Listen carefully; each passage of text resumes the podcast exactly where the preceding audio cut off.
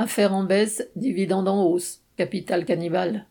Le ralentissement de la production et des échanges mondiaux, consécutif au début de la pandémie en 2020, a mécaniquement réduit le chiffre d'affaires des grands groupes capitalistes. Leurs bénéfices déclarés s'en sont ressentis.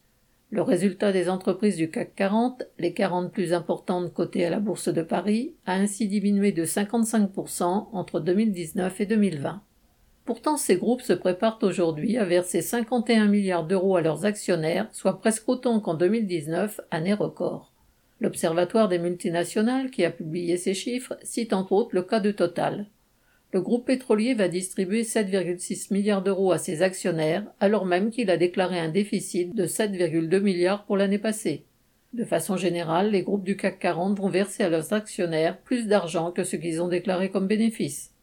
Ce miracle comptable n'en est pas un, et doit tout à l'action de l'État.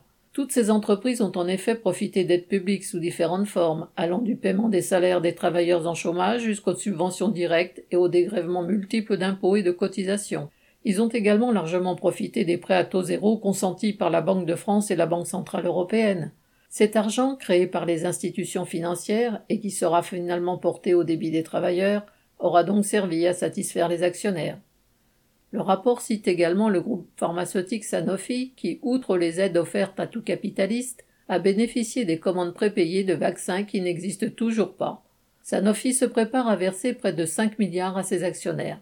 On attend toujours ces investissements pour produire, même avec les brevets des autres s'il le faut, les vaccins en quantité suffisante pour faire face à la pandémie. La politique de Sanofi, qui sacrifie la production de vaccins à la satisfaction des actionnaires, est révoltante mais c'est en fait celle de tous les capitalistes qui, sous l'aile de l'État, profitent de la crise pour s'enrichir. Il ne s'agit pas d'un système aveugle, d'institutions sourdes et de victimes anonymes. Derrière les colonnes de chiffres, ceux des dividendes comme ceux des sacrifiés, il y a des visages. Il y a ceux des millions qui sont morts et mourront demain faute de vaccins. Il y a aussi, pour ne citer que les plus connus, celui de Bernard Arnault qui touchera 1,5 milliard d'euros de dividendes de ses actions LVMH ou celui de Françoise Bettencourt, 730 millions ce printemps pour son paquet de L'Oréal. Paul Gallois.